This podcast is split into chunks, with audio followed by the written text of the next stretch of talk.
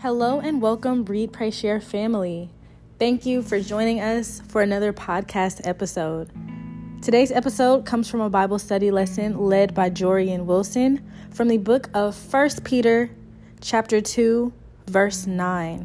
This is the second episode to our series, Who Am I and Whose Am I? And this episode is called Royalty. We pray that it blesses you in totality. Enjoy. Today. I hope y'all are doing well. Uh, in a moment of transparency, I'm gonna be real with y'all. All my notes just got deleted somehow for today, and so I'm really just gonna come off the dome. So y'all just y'all just bear with me. I'm gonna try and recall as much as I can. But God is good. The Holy Spirit is gonna help me. I got Him on my side. So just a brief recap. Last week, Sean talked to us about um, we're in a series about identity, right? And we've been using First Peter chapter 2, verse 9 to talk about identity. Um, if you give me a second, I'm gonna turn there. I'm doing the old school method. I don't have it on my notes, so I'm gonna have to turn there my Bible. But I want to read that verse to us just so we have some reference about what Sean talked about as well as what we are um, discussing today. And so first Peter chapter 2, verse 9 reads as So you see, the Lord knows Actually, that's not right.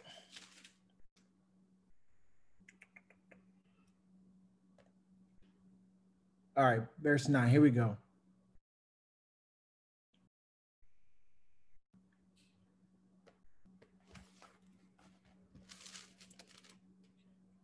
Sean, what's the verse? Read it for me, brother. I'm having a tough time finding it.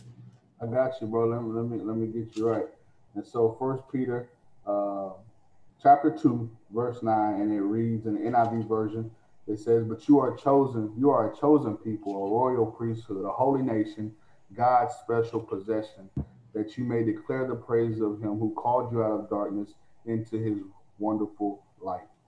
Yes, thank you, Sean. And so last week, Sean talked about we are a chosen people, right? And so uh, he talked to us what it means to be chosen, that God, even before he created the earth, he chose us. Before he we were formed in our mother's womb god had chose us knowing all the sins we would commit all the wrongs we would do he still chose us chose to accept us and love us. And so the next part of second peter um, after knowing that we are a chosen people it reads that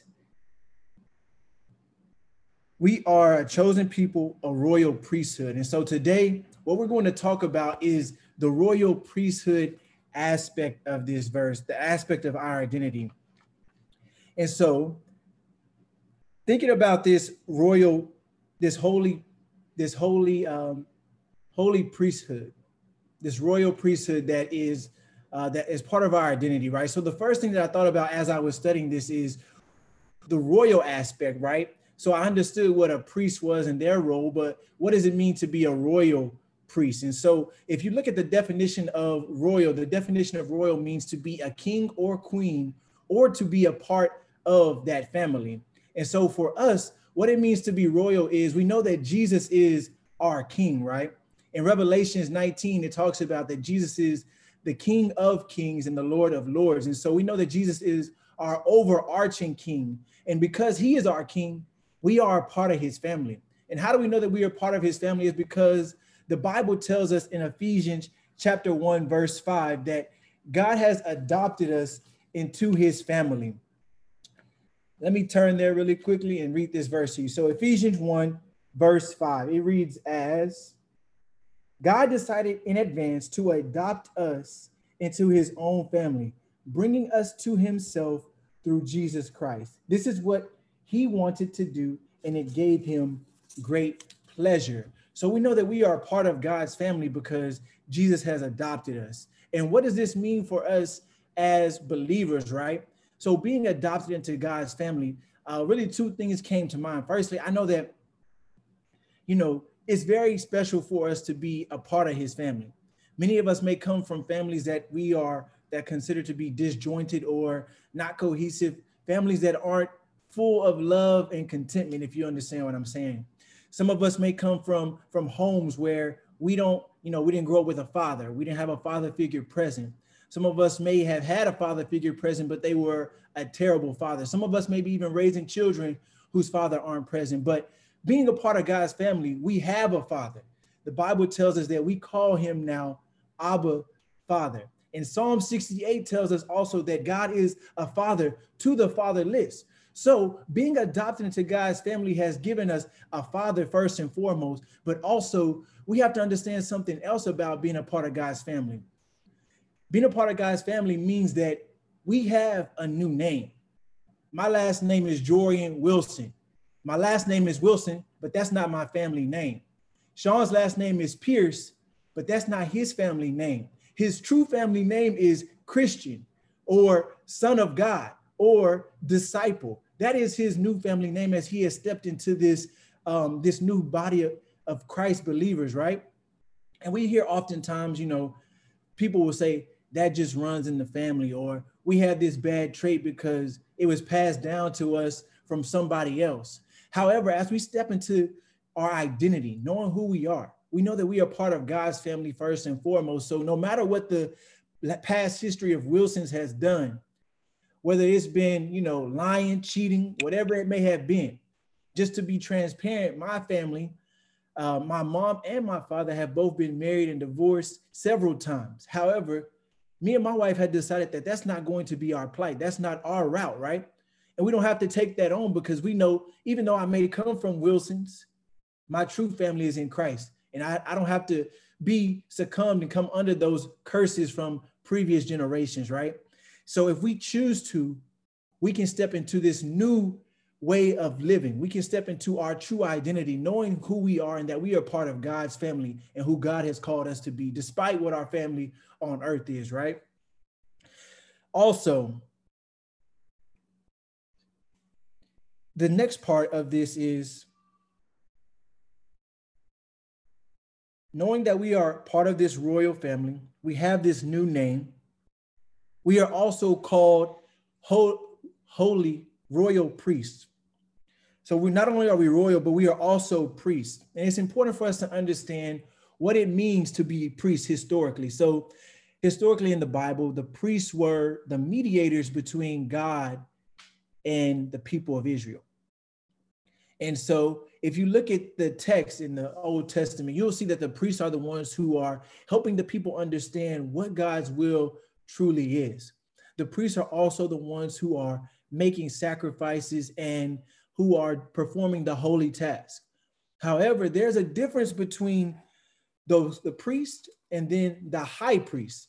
The high priest had specific responsibilities, right? The high priest was the one who would go into what was called the most holy place, which was behind a curtain. And he could only go into there once a year, in which he would meet with God on behalf of the people.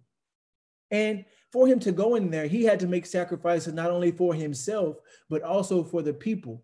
Because if he was to step into the most holy place and he wasn't right, he would die instantly. And so he had to be right, right? And so we know that in this text, we are called priests, but we are not called high priests. We are called priests because we are in that fellowship with God. However, Jesus is our new high priest. And I just want to read chapter Romans, I mean Hebrews chapter 7 to us, um, verses 15 through 28. So this verse is really going to just talk to us about how Jesus is now our new high priest and how he became our high priest, right? So we talked about one that high priests and priests had to make sacrifices and that they were the representatives for people to God. So as I read this, see what stands out to you about what Jesus has done in his new role. So it reads this as this. Here we go. Hebrews chapter 7, verse 15. This change has been made very clear since a different priest who is like Melchizedek has appeared. Jesus became a priest not by meeting the physical requirement of belonging to the tribe of Levi, but by the power of the life of but, but by the power of a life that cannot be destroyed.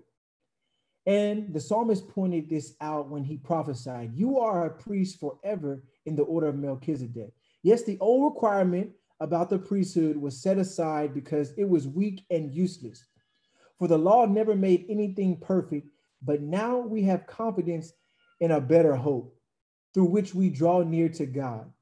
This new system was established with a solemn oath. Aaron's descendants became priests without such an oath, but there was an oath regarding Jesus, for God said to him, The Lord has taken an oath and will not break his vow. You are a priest forever. Because of this oath, Jesus is the one who guarantees this better covenant with God. There were many priests under the old system, for death prevented them from being from, from remaining in office. But because Jesus lives forever, his priesthood lasts forever. Therefore, he is able once and forever to save those who come to God through him. He lives forever to intercede with God on their behalf. So, this is what we need to point out and understand here, right? Jesus is now the one who intercedes on our behalf rather than a priest in the form of a man, right? So it says, He lives forever and intercedes with God on their behalf. He is the kind of high priest we need because he is holy and blameless, unstained by sin.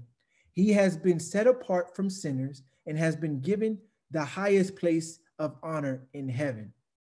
Unlike those other high priests, he does not need to offer sacrifices every day. They did this for their own sins first and for the sins of people. But Jesus did this once and for all when he offered himself as a sacrifice for the people's sins. That's what we need to get from this point that Jesus is now the new high priest, right? The people would once have to go to a man. They would have to go to someone like Sean to go and talk and mediate for them between themselves and God. However, Jesus is the new high priest. And so there's no longer that need to make sacrifices or anything of that sort because Jesus was our ultimate sacrifice. And so we also talk about this part about going into the holies of holies, right? We talk about only the high priest could go into the holies of holies and have this uh, connection with God. So, what I want to read next is just a part of the scripture that's giving us clarity and understanding, letting us know that we can go directly to God. We no longer have to go to a man to talk to God. We no longer have to go to a man to hear God's will and to understand his path for us. We can go directly and speak to God. So I'm going to read Romans chapter 10, uh, verse 19 through 23. And it says, And so, dear brothers and sisters, we can boldly enter heaven's most holy place because of the blood of Jesus. By his death, Jesus opened a new and life giving way through the curtain into the most holy place. So it's telling us right there that through what Jesus has done, he has opened this curtain to us to the most holy place. And since we have a great high priest who rules over God's house, let us go right into the presence of God with sincere hearts, fully trusting him. For our guilty consciences have been sprinkled with Christ's blood to make us clean, and our bodies have been washed with pure water. So my brothers and sisters, what I want us to get from this today is that we have direct access to God as being priests. Today we covered two parts of our of our identity. One is that we are royal, which means we are a part of God's family. Yes, God adopted us into his family, and we don't have the legal paperwork. However, we have the word of God and it's stamped by the blood of Christ as the official seal on those documents, right? On our adoption.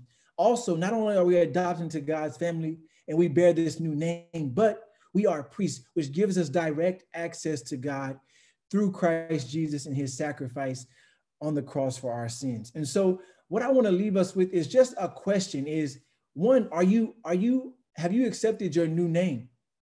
God has given us a new name. Have you accepted it? And then secondly, are you walking and tapping into the power and the access that you have to God?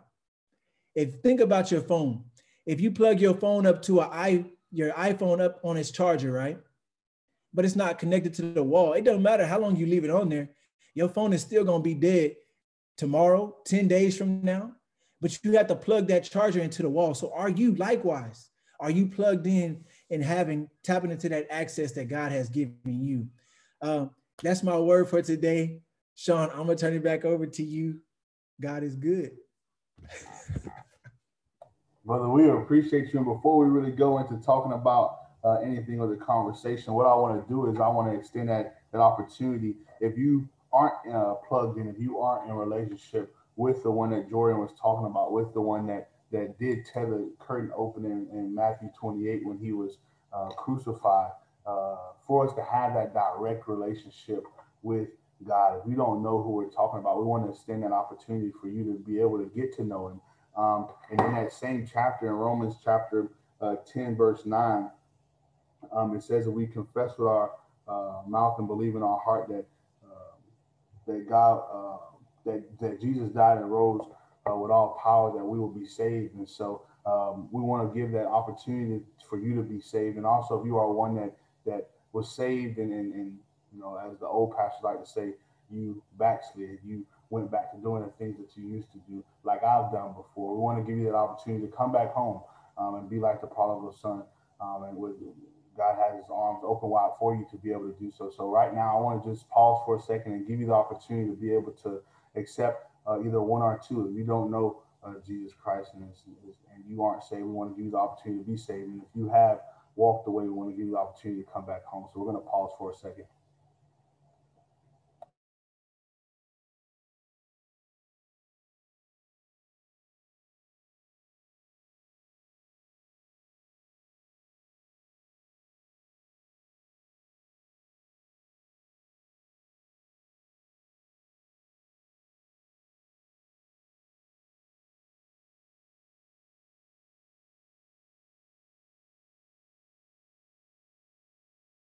All right, all right. And so if we don't have anyone, I still want to be able to.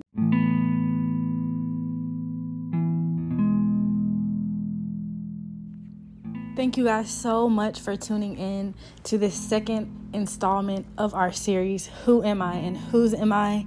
I want to leave you all with just a call to reflection. Um, and that is just remembering that you have royalty in your bloodline because the blood that was shed for you is royal. We get caught in things that were passed down from generations, but we sometimes forget the blood that was also passed down. And so remember that that blood is a part of you. That blood is in your bloodline. You are a part of a royal priesthood. We pray that this blessed you in totality. Make sure you follow us on Instagram and Twitter at Read, Pray, Share. And until next time, continue to do like we always say, and that's read, pray, and share. Be blessed, you guys.